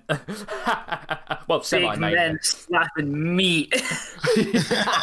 yes. Gotta love it. Brody King versus Tomohiro Ishii. Big Brody King versus Brody King versus versus um, Chris Dickinson versus Tommy Ishii. bumping meat. Yep. Uh, Big meaty men bumping meat. thank you so much, Big E. Oh, oh, another one I need to bring up: the very first Elimination Chamber match uh, emanated from Madison Square Garden. Ah, It was indeed Survivor Series 2002 uh, from Madison Square Garden. Uh, fun fact. Um, I mean, I guess because of so much of the legend of uh, Madison Square Garden, of course, the goodwill that the WWE have with it. Uh, well, up until recently, uh, two Royal Rumbles, two Survivor Series, three WrestleManias that have emanated from Madison Square Garden. Um, I think it has the uh, it has the record for the most wrestle hosting the most WrestleManias of one single venue, doesn't it? Yep. Yeah, with with the with those three. Um, it's a shame that they don't go back. To, I mean, I know it's because it's like it's so successful now. It it can it can sell out stadiums here, there, and everywhere. But I don't know. There's sort of a sentimental value, I think, to the Garden that it it wouldn't it wouldn't be bad if they you know did it in such an intimate arena as the Garden for every subsequent like 10, 20, 30, 40. Mm. Well, that's what I said because I think like if you're gonna do the whole thing of like, oh, it's the 10th anniversary, it's MSG the 20th MSG. I feel like you kind of set a precedent. Not that it's necessarily a good thing to do, Mm, that is true. but like I feel like you know if you're gonna do it, you just set like a certain time period and then say like each one's gonna be at this one. So like I don't know if they. In the far future, you know, WrestleMania 50 at MSG, assuming MSG exists by that point. assuming assuming WWE exists at that point. It's just, Damn. it's just a bunch of people wrestling in a ring in Penn Station. exactly. the average Oh, Friday night in New York City. No. yeah. Um, yeah, it's everyone trying to get back to Long Island. Um, but um, yeah, I feel like doing something like that isn't like off isn't like off the cards. But I feel like what you know, if you're there and you have other pay per views, you might as well. Yeah, exactly. I mean, because you're like let, let's be let's be real right like as much as we're hearing people love WWE and all that something like Clash of Champions could happen at MSG and there'd be like pretty much no issue mm, exactly, exactly. you know if you want to keep like your SummerSlam your Survivor Series your WrestleMania your Rumbles for like big stadiums Or the Staples Center if you're living in. If they go to LA. yeah I mean, if, if they choose it I don't know if they will though I feel like the Staples Center has enough stuff booked and uh, not happening as it is true that, true that. Oh, one little moment I definitely want to bring up as one of my favourite moments. MSG played host to when Kane unmasked for the first time. Really? Yeah, it was MSG. Well, I'll be damned. It surprised the hell out of me, but then I realised, oh no, yes, it did. Of Yeah. course it did. Um, it, it's like a it's like a weird moment of where you think the time doesn't line up, but it does. see, two of Kane's greatest moments happened: him unmasking, and that, of, and that, uh, and the return of Dead Man Taker. Oh yeah, that's true. Again, that moment of Taker making his entrance, that is a great moment in, in Madison Square Garden. oh yeah, absolutely. I mean, the thing I always liked about Madison Square Gardens was always that, like, com- obviously compared to other places, it's really small. and very intimate. So I guess it's like when it comes to like a big crowd pop, it's louder because of it being so freaking. just stuff like with the Royal Rumble, it's just like you know how like when they do the Rumble now, there's like it feels like there's a year between people making their entrance and getting to the ring. Yeah, I. That's why. meanwhile, meanwhile at Madison Square Gardens, it's like you exit and you're basically in it. Yeah, that's what I loved about like the rumbles that they've done at the Garden is that it feels so frenetic because it's the because they use that short entrance way. Um, talking of rumbles at the Garden, John Cena's return at the Rumble, I think purely for the Yeah. crowd, for the crowd. Right. Yeah, I don't know. It's just it's something about it because it's so tightly packed together. It does it does give a certain atmosphere to it. I think the visual as well of seeing no crowd barrier as when Cena made his return and him going absolutely nuts is quite a nice little sight as well. Oh yeah. Oh yeah. Um, but yeah, like that. Uh, what, what other one? Um, too cool getting over as heck in the 2000 Royal Rumble. Oh hell yeah. As I say as I say to people, right? People wish they could get a pop like too cool on the SummerSlam 2000 pre-show. Yes, like like genuinely is one of the biggest pops in that night as on the pre-show for like a pointless tag match that goes like three minutes exactly. It's, although i feel like that speaks more to too cool than anything else but you know it's still great exactly, exactly. What do you think, guys? Is there any more moments or events that spring to mind uh, from Madison Square Garden? Hmm. uh, There I mean, is. I mean, I guess for as, as much as it was a kind of again nothing pay per view Survivor Series 2011, uh, Punk beating Alberto Del Rio. Yeah, I, I could. I, I agree with you on that one. Um, even if even if the main event for that pay per view was um, something, Do you mean Cena and The Rock versus The Awesome Truth? Yes.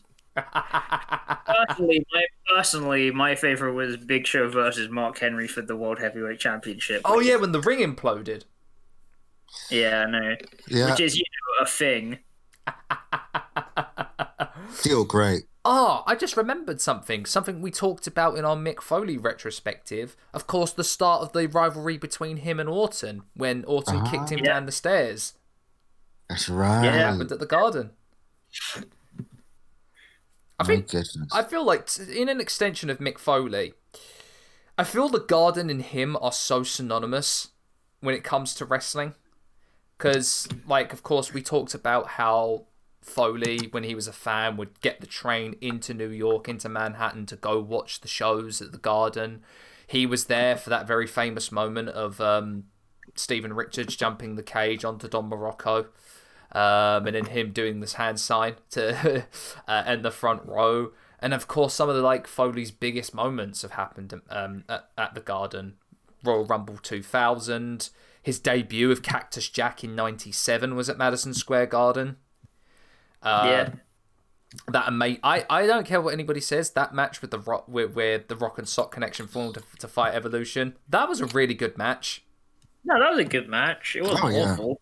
Um, it's, I I don't know. I, I I I find like if there was one wrestler that I had to say is really synonymous, minus Hogan, it's got to be Foley. Yeah, I'd agree with that. Yeah, I'd agree with that.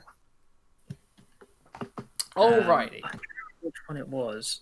um, no, I'm, I'm sorry. I'm, I'm trying to remember what it. I'm trying to remember exactly uh, when it was because it's like in my head and I can't remember it.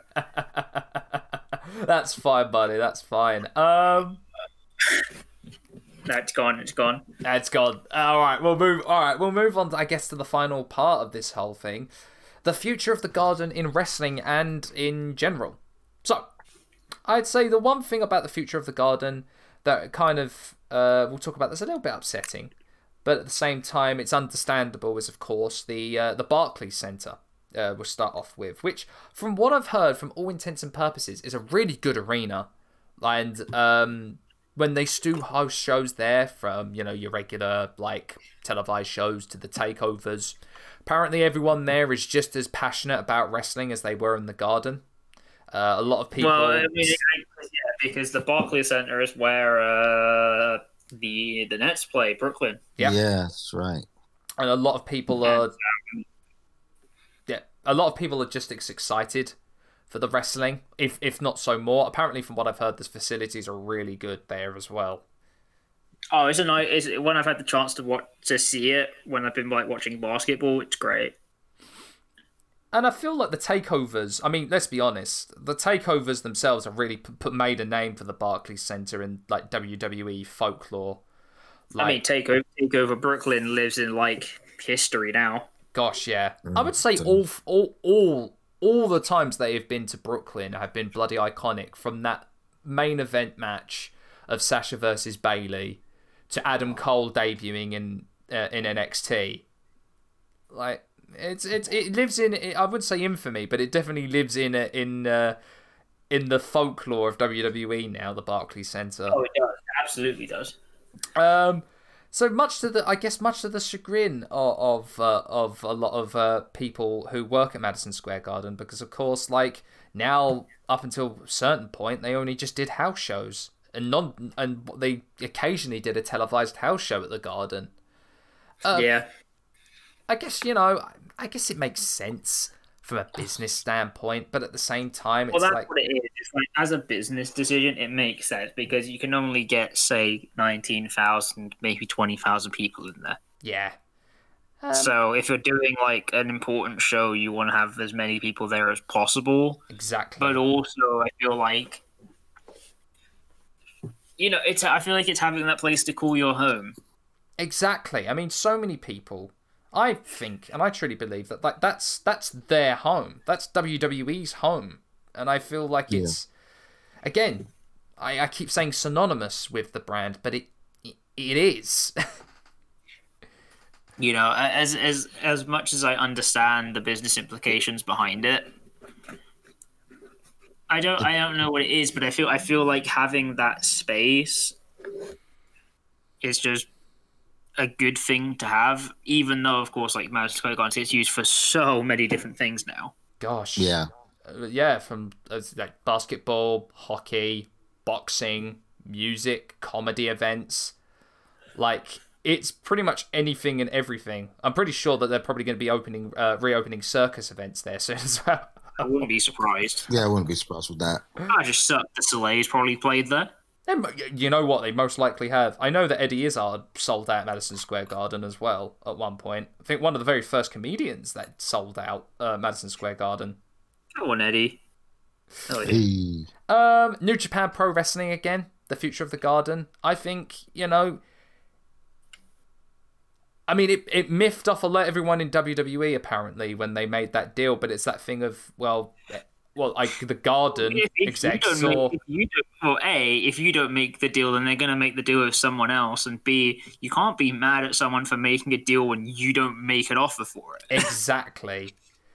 I mean, they saw. I think they had good business practice. They saw that New Japan was in a very a boom period in its golden in its next golden era. So why not put on a supercard show at the Well, it's just, the, Garden? it's just it's just the thing of like if you're you know if you're a company and but also think about what it is for New Japan, which is that they've been trying to slowly branch out into building their audience outside of Japan. Exactly. Mm. and you know obviously we're with not long after that was obviously due to be the launch of New Japan Strong, which meant to kind of come off the back of it really, Yeah. but COVID happened. um, and then, and then also like you know, Ring of Honor coming in, you know, Ring of Honor's spiritual base is Philadelphia, Yeah. Yeah. and obviously you know I say as a person who's been to been to both places, Philadelphia and New York, are not exactly near to each other, but you know it's not it's not horrifying distance. Mm. Um, and so you know if they're there and they're like, well, we you know if no one else could take this place, and you know for where they are is kind of like the you know the nominal number four or number five, then why not take it? Yeah. Exactly. Hell, Ring is you you get the thing off of saying Ring of Honor's at Madison Square Garden. It has name recognition to it. Absolutely. Absolutely does it. I think you could definitely tell that I uh, a lot of that might have had to have done with All In as well. Because I don't think if All In had not happened, I don't think the Garden would have ever taken up that offer as well. Yeah, I, thought, I think I think it's just M- Madison Square Garden kind of occupies. I think every country that has obviously some degree of big event culture has a place. Yeah. Because, like, I would say for for in ter- in modern terms now, like basically anything I know that's important happening at say a concert or an event, at least in the at least in terms of London, has always been the Wembley Arena. Yeah. You should say it's not the stadium. it's right next door, but it's not the It's right stadium. next, it's right next to it. It's not the stadium though. Nope. you know, I guess it. I guess it's Madison Square Garden is kind of like. I'm gonna say Korakuen. no, I would agree with you on that one. Um, and you know, places like that, where aside from like you know your your huge stadiums, I don't know what that would translate to for the US specifically, but I guess you could say if if we're going to do it in a New York context, the Giants Stadium would be the Tokyo Dome. yeah. So like, if we say the giant stadium is the Tokyo Dome, we have Wembley. Japan has the Tokyo Dome. You know that kind of thing. Hmm. Or it could be the MetLife kind of- Stadium, actually, when I think about it. Yeah, like I, I you know, I, I don't know what it what it works out as, but you know, a big name Yeah. recognition stadium for them to appear at. Madison Square Garden's kind of like that place that's not as big, but it still carries all the recognition and all the prestige of Absolutely. playing there. Absolutely. And of course, I guess the final thing about the future of the garden is well, the lease. It's coming up in about two years' time. Um, now I'm I have tried to scour news sites about if they renewed the lease or the execs are going to move to a new location, but from all I've seen, they're gonna knock it down to renovate Penn Station. Well, yeah, that's pretty much as as I understand it. That's what's happening because they're. I believe they're taking down the Hulu Theater, which was inside um, MSG. Which played host to the very first uh, Lions Den match, which I think at SummerSlam 98, which was a really cool visual actually to have that in the theatre part of MSG. Yeah. Uh, but I believe they're taking that down to, um, yeah, you know, renovate Penn Station. Um, and then obviously the the lease is up. Although I, again, I think I think people are just d- determined on moving it again. Yeah, I mean, it'd be it'd be a shame. I guess this is all kind of like a business thing. Again, it always comes down. What am I saying? It always comes down to always business deals here and there and everywhere. It'd be Yeah. a shame to see that building go because I, pick- I think I don't know from out, outsider's perspective and always looking at New York, it's always been such of a, a landmark uh, building. Uh, when I like when you look at map, I when oh, well for me personally when I look at maps of Manhattan, and especially when I played Spider Man on stream, I was like when as soon as I saw Madison Square Garden, I was like, hey, look at it, it's MSG. Well, because it's, it's, it's what it's what I it's what I can say about having having gone to New York is you literally exit Penn Station and in front of you is Madison Square Garden. Yeah, I, I remember when I went to New York, my um, my my mum who had been to New York before because um, my grandmother, rest in peace, grandma. You um, like she was very disappointed that we didn't go to uh, Madison Square Garden. It is an iconic place, and I I hope they find some way to like keep it going because like it's Madison Square Garden for God's sake. Yeah, I mean, it'd be interesting to. It'd be interesting to know if, on an architectural uh, basis, whether they'd keep the a, a very similar design if they were to relocate to another part of New York, Hmm. or would they just go ah screw tradition and we're just gonna go and make a brand new Madison Square Garden? Do you think people? Do you think New Yorkers would take to that kindly? I mean, New Yorkers don't take to much kindly, so I mean, that, from from my experience as from other New Yorkers I've spoken to, that is pretty much accurate. Um, I don't know. I I think honestly, as far as I can tell, for a lot of people, just as long as they have Madison Square Garden in some form, Yeah. I mean, because it would be weird to see like. because like as as I understand it now, the the only thing is that they're removing the theater, and then the rest of Madison Square Garden is just going to stay there. Yeah, because it would be weird to have like Rangers games not at MSG, Hmm. or it'd be it would be weird to have Knicks games somewhere else. I mean, it would be funny. It would be funny as hell if the Knicks relocated to uh, to the Barclays Centre, but you know, Uh, I mean, off, off the top off the top of my head, then at that point, I think um, the the Rangers would have to start relocating to Long Island, playing their game, playing their games out of um, where the Islanders play. the New Jer- the, the the New Jersey Knicks. There you go. yeah, they could they could also go play with um, with the Devils in Jersey. oh They could, god. they could they could also do that. They could yeah, they could just be like uh, New York Red Bulls, where their stadium's actually in Harrisburg, which is in New Jersey. Yeah. I apologise to every Jets. single New Yorker who's probably gotten angry at me for saying the New Jersey Knicks. Yeah, let, every them, person, let them come. every Let person- them come. every person who's from New Jersey that's getting progressively annoyed at me as I keep mentioning things that are named New York that are actually in New Jersey. Don't blame us, us, us English people. Blame Vince McMahon for making uh, WrestleMania say it's from New York when the MetLife Stadium's in bloody Jersey. not our fault. Not our fault at all. Um, I guess what's the best way we can end this? I get end this on a more positive note of saying. Do you think MSG, regardless of what happens to it, will always stay in the lexicon of professional wrestling? I mean, I think from I think for myself, it is in it is in the ilk of Korakuen and Tokyo Dome, Yeah. Wembley Arena. Uh, for the for the UK, honestly, the biggest one normally is the NEC. Yeah.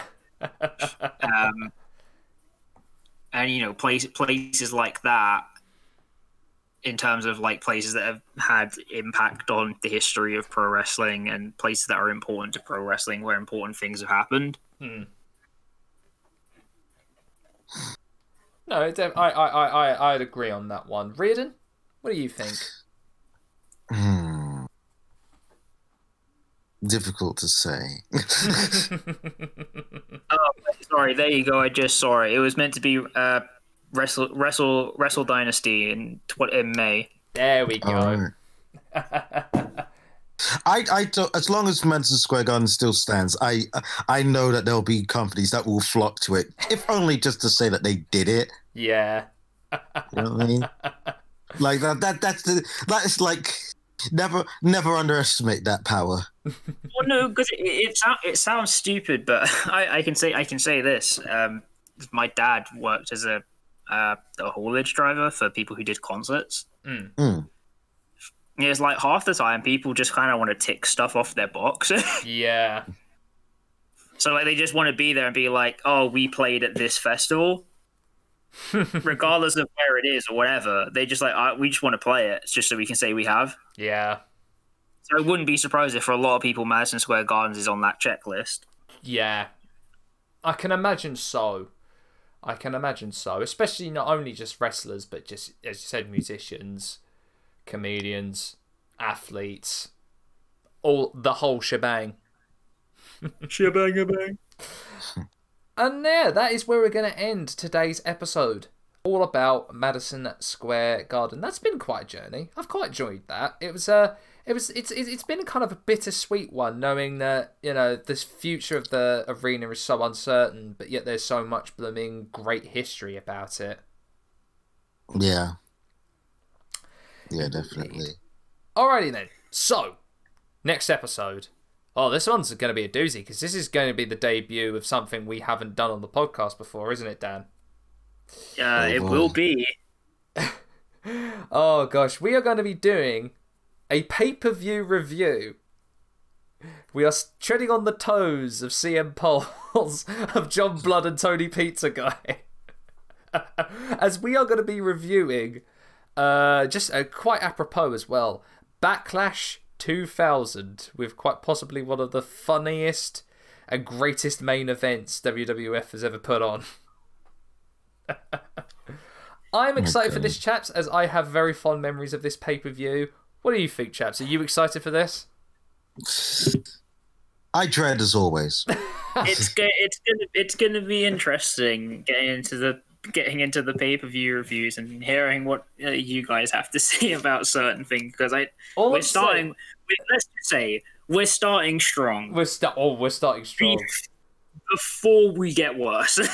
Oh, trust me, I'm looking forward to hearing about Riordan's reaction to Big Show on this on this on this pay per view. like it's the whole thing I said, and when we were talk, so for everyone listening, when we were already talking about this, I pitched the idea of doing of having uh, listeners vote in and tell us what they wanted us to review, and to which I was roundly rejected.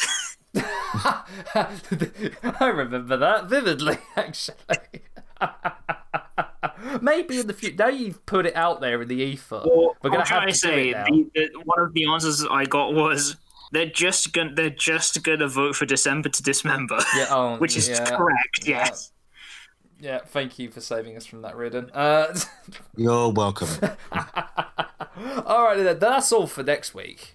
But until then, I have been Sam, this has been Dan and Riordan, and you've been listening to the Sweet Chin Web podcast. As ever, we'll see you on the next one. Bye, everybody! bye bye.